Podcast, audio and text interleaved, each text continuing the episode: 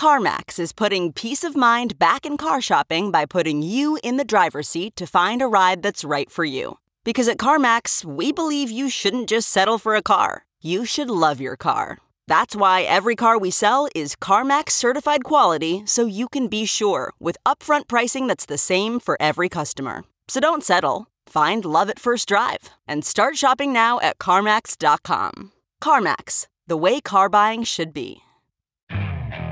Okay, picture this. It's Friday afternoon when a thought hits you. I can spend another weekend doing the same old whatever, or I can hop into my all new Hyundai Santa Fe and hit the road. With available HTRAC, all wheel drive, and three row seating, my whole family can head deep into the wild. Conquer the weekend in the all new Hyundai Santa Fe. Visit HyundaiUSA.com or call 562 for more details. Hyundai, there's joy in every journey. The ironic thing, and the thing that shows just how far we've gotten away from being able to have hard conversations, is that I think there's a lot of folks who I'm seeing on both sides of this who feel like the central issue is their inability to express their full perspective for fear of retribution and reprisal. When people of all political persuasions feel that, you know you have a system that is really, really screwed up. Welcome back to The Breakdown with me, NLW. It's a daily podcast on macro, Bitcoin, and the big picture power shifts remaking our world. The Breakdown is sponsored by Crypto.com, Bitstamp, and Nexo.io and produced and distributed by Coindesk. What's going on, guys? It is Tuesday, September 29th, and today something interesting happened. I joked this morning on Twitter that my podcast today was going to be called Everyone's Angry at Everyone for Everything, and that's really what it has felt like for the last few days on Twitter. We have infighting in the Bitcoin community, we have a DeFi hack that people are throwing blame around, and of course, we have the reactions to this Coinbase post about effectively saying that employees need to be silent politically, at least on company time. I went to record a show today that was half about the DeFi hack and half about the Coinbase post and the response to it. What I found, however, is that they're each big enough subjects on their own to really be their own thing. And frankly, I try to think about subjects that would be interesting for everyone who listens, but I realize that these are areas that may have really divergent focuses for different sets of breakdown listeners. Because of that, I'm doing something that I've never done before, and I'm actually splitting today's podcast into two. The first is about Coinbase and their new no politics at work policy and whether it can actually work. This has created an incredible amount of conversation and controversies, so here's my attempt to break it down for you. First of all, what happened? Coinbase yesterday published a blog post called very innocuously Coinbase is a mission focused company. There is a lot of obfuscation in this post, but the real core important thing that it says is that Coinbase will advocate and be a voice for matters that relate directly to its specific mission around financial empowerment, but all other politics can get the hell out. Coinbase won't be a corporate advocate for other social and political issues, and further, it expects employees who want to dig into those issues to do so on their own time. There were, as you might imagine, radically divergent takes on this particular piece. But before I get into each of those sides, I want to actually shout out the folks who are sitting here probably having very complicated and complex feelings about this. You may be more quiet than the other folks who are screaming about it on Twitter, but I guarantee you you're not alone. There were a few people who tried to have some nuance on this on Twitter. I saw Mike Dudas from the block say something about basically supporting Coinbase's desire to focus on their mission while also supporting individual employees' rights to be activists in whatever way they want. I saw Bloomberg Beta's Roy Bahat respond to Paul Graham's very pro Brian Armstrong post saying that he was trying to sort through it all. Vitalik responded to a subtweet thread about this saying, I think both opponents and proponents are wrong in calling the approach apolitical. It's not. It's explicitly a strategy of we're going to avoid these particular axes and focus on axes that don't already have millions of people pulling hard on both sides of them. I'm very pro the right to be neutral on any specific issue. You're either with us or against us is the slogan of warmongers. But on the other hand, we focus on making money because that lets us do more good later is a dangerous and dark road. So, complicated feelings. Anyway, like I said, I just wanted you to know that with an issue like this, it's okay to have complex thoughts about it. With that, let's go into the two sides as they started to become defined. Let's first start with the side that came out thinking that this was a good thing that Brian Armstrong was a courageous leader, to use a word from a tweet that I saw. One key part of their argument has to do with an argument for productivity that the infiltration of the workplace with a lot of politics is a net drain on the productivity of the company. The side that tended to embrace Brian's posts tended to accept his focus on their mission versus other missions. Some pointed out that corporations aren't the right vehicle for social change. Avichal Garg from Electric Capital had a whole thread that kicked off with this tweet. It said, Ironic capitalism, simultaneously believing capitalism is broken and corporations should be the arbiters of morality. Even if you don't agree with that, I would encourage you to go check out that thread. It had some of the most complex and civil conversation around this whole thing that I saw anywhere. Others who were supportive of Brian Armstrong pointed out that this was likely a very commonly held view among CEOs. Another position that I saw was that it's better for a company to set up its position in advance on these issues so that employees know coming in.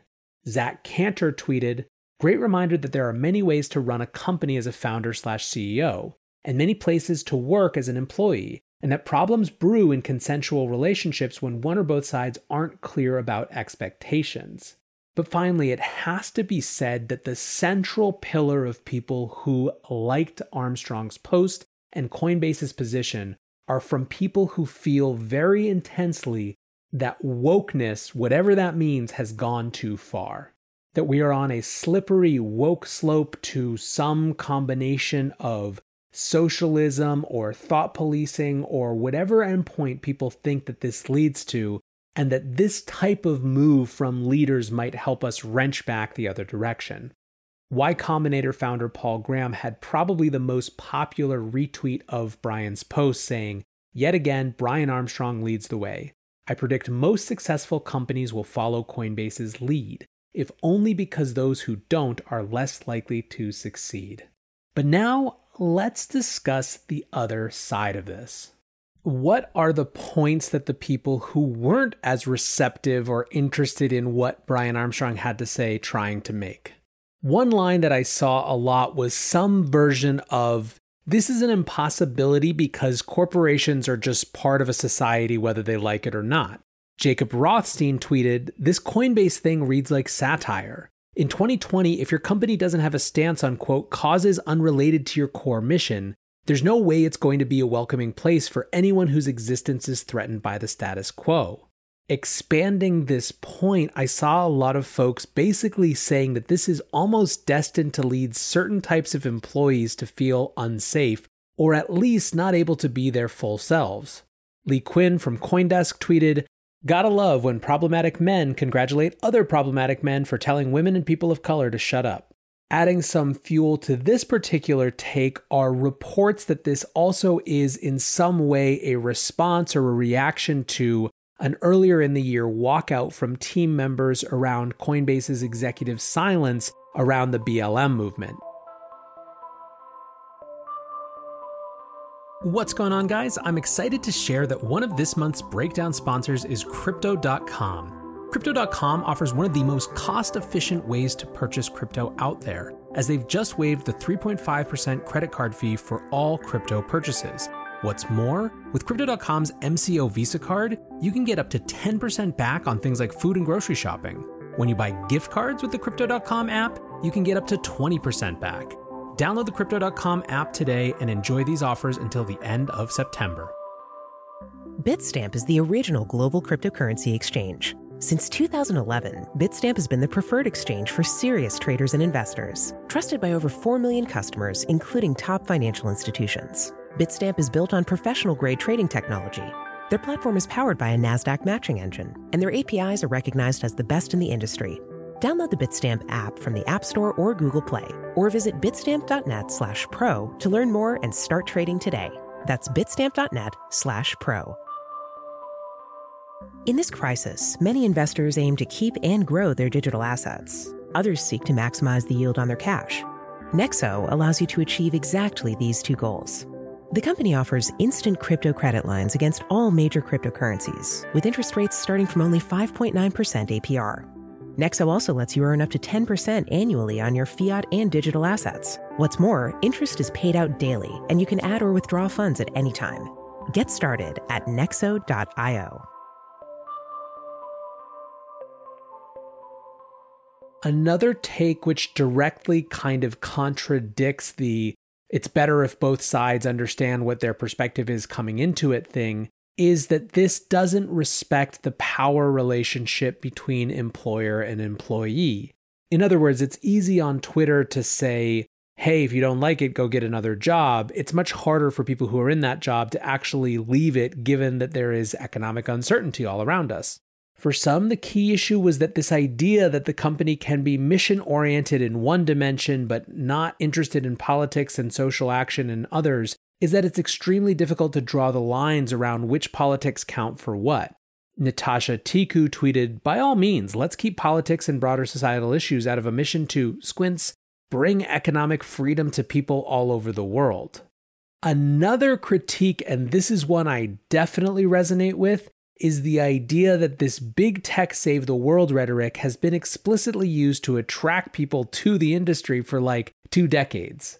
Mike Kruzeniski tweeted, The tech industry has sold itself on, quote, making the world a better place for as long as I can remember. So tech leaders probably shouldn't be surprised when their employees want to do that. Finally, a really important critique, I think, is the idea that this is just frankly impractical. Casey Newton tweets My favorite new contrarian Silicon Valley theory is that you can remove politics from your workplace by wishing it in a Medium post. So, there you have kind of the broad arguments that I saw from either side of this discussion. Which ones might we want to unpack a little bit more? First off, let's talk about Coinbase specifically, or rather, I think that the debate underlying this is important enough to potentially separate or try to separate the message from the messenger. In other words, you could hate Coinbase and not really respect Brian Armstrong as a leader and still have a meaningful conversation about the role of politics and social action in the workplace and from the standpoint of corporate leadership writ large. I think that's really the key discussion here. It's not about Coinbase specifically. It's about this larger world of how corporations are going to interact with the world and what their responsibility is. So let's separate message from messenger, at least for the sake of this exploration. Another bit to unpack is this argument that politics is causing disruption. Is there evidence of this? And the reality is that there is at least some. There's a massive HR company network called SHRM, and they did a survey in 2019 that found a few things. 42% of US employees had personally experienced political disagreements in the workplace. A majority, 56%, say politics and the discussion of political issues has become more commonplace in the past four years. More than one third, 34%, say their workplace is not inclusive of differing political perspectives, and 12% have personally experienced political affiliation bias. Now, important to note is that these numbers don't have any positions around them. We don't know if the third that are saying that their workplace is not inclusive of differing political perspectives are more on the right or the left or something else entirely, right? These just reflect the fact that there is a meaningful percentage of employees who think that politics is causing some sort of disruption in their workplace environment. Now, of course, there are radically different approaches to addressing this. Coinbase has chosen a route of shutting down that side of things other firms might try to figure out how to have these conversations in a more healthy way. If that sounds snarky, I don't mean it to. I'm just saying it's really important to remember that corporations are not some monolithic thing. They have agency to decide how they're going to approach problems, even if they're correct in identifying something as a problem. Next up, let's explore this idea of corporations being the wrong vehicle for change, that point that Avichal was making that we read before. I'm sympathetic to the idea that I believe underlies a lot of that thread that I was reading from that there is a different type of political process and a different type of political and public space for changing the world and society around us that isn't just the corporation, that isn't just businesses. However, I also do believe that it's hard to deny that corporations have a demonstrable impact on that world. So many of the decisions that businesses make from how they operate, sure, but more importantly, in many ways, what they decide to focus on have implications for the larger world as a whole. Now, again, if you take it at face value, Armstrong's point in this post is that they're not deciding to not have a role in the world. They're deciding to focus that role on what their core mission is and not be quote unquote distracted by all the other things that people care about that are maybe important in the world, but not for them to have a real stake in. But I do think that to some extent it's difficult to intellectually accept that there's some clear line of which social issues you're going to engage with and which you're not. In fact, one of the other things that I saw some people talk about online, and certainly you're going to have more of a libertarian bias in this, is the idea that they would have liked this post better if it said, look, politics aren't for the workplace, full stop, rather than trying to kind of guise it or couch it in this other mission language. It's like, are you trading one mission for another, or are you saying that your primary role is to just engage with society as a business? This gets me to, I think, another point which is really important to unpack, which is the idea that you can easily draw these lines. Part of the visceral reaction that people are having against this post is that to them it negates the feelings of being a certain type of person. It's not like these are causes for these employees. It's not like they're asking Coinbase to support their favorite charity. When you're talking about something as deeply entrenched as Black Lives Matter, a fundamental position and outlook on society and the way that it should be structured, it's hard to lump that into just some political or cause bucket that's separable from everything else about a person. And let's do focus on the hypocrisy thing for a minute. And again, I've already said that I'm taking Coinbase specifically out of this analysis in some ways, but tech has absolutely sold a vision for years it was an absolute recruiting tactic that, unlike Wall Street and unlike big energy and unlike other soulless industries, this was a space where people wanted to change the world. Don't be evil, said Google, right? Well, what do you expect your employees to be? This is something that I always saw as a really interesting phenomenon when it came to corporate social responsibility in many ways using social responsibility and the corporation's relationship with the world as a recruiting technique is a self fulfilling prophecy for the future. What I mean by that is that when you make a decision to go to company X over company Y, in part because of the values that company X is selling, even if the current crop of corporate leaders is selling those values simply as a recruiting technique, if people stick around long enough and become the next crop of corporate leaders, all of a sudden those values aren't insincere anymore. They were real because the people that have them were recruited on the basis of them. So, yes, I think it's reasonable to look at these tech companies that have spent two decades trying to recruit the best talent in the world from all over the world on the basis of their positive impact on society, to now tell them that they can't engage with any issue other than the one that's right in front of them. It does stink a little bit of hypocrisy, I have to say. Ultimately, though, for me, the biggest thing is I don't know that you're getting this genie back in the bottle. Telling adults what they can and can't do and what they can and can't talk about is very difficult. We live in a world where the barriers between our work lives and our non work lives have been increasingly permeable, and at least in part on the basis of corporations wanting to have more access to our lives, our time. Employers can't say check your politics at the door and then also expect you to pick up your email at 9 p.m. I think that there's just something inherently contradictory about that. And I'm saying that even though I'm sympathetic to the desire to have the ability to focus, I share concerns about where corporations are supposed to fit as vehicles for social change. I do worry about the other side of this, which is at the extreme the potential for thought policing from employers around current in vogue political issues. Basically, my two cents is this. I don't think this is a neutrality stance. I think that even being or trying to be apolitical is a political stance. I think that it will be successful in pushing out some portion of employees who want their workplace to have a broader sense of employee lives as well as for recruiting those who want that whole dimension of people's lives to exist outside of the firm. I think that this will be extraordinarily appealing to many CEOs, and I think that some corporations will try to follow suit. At the same time, this is a market, and it's a market for talent, and it's a market for everything else. And I think that other companies, other firms, will head in the exact opposite direction. Ultimately, if that happens, I wouldn't be surprised to see a balkanization of the private sector, where people are grouped based on who agrees with whom in terms of how politics is supposed to interact with the workplace. In this way, the workplace itself will become just another political marketplace where people will self select into the one that best reflects their pre existing beliefs. The ironic thing, and the thing that shows just how far we've gotten away from being able to have hard conversations, is that I think there's a lot of folks who I'm seeing on both sides of this who feel like the central issue is their inability to express their full perspective for fear of retribution and reprisal. When people of all political persuasions feel that, you know you have a system that is really, really screwed up. Anyways, guys, I think this was a conversation that maybe started in crypto, but very clearly had a much bigger resonance. And so I wanted to at least explore and give you the different sides that I saw. This question is likely one that's going to play out again and again and again in our markets, in our society, and in our politics. So, being able to piece through these different positions and to be able to hold the other perspectives in head while making our own decisions feels incredibly important. So, hopefully, this was useful. And if not, I'll be back to my regular scheduled market content tomorrow.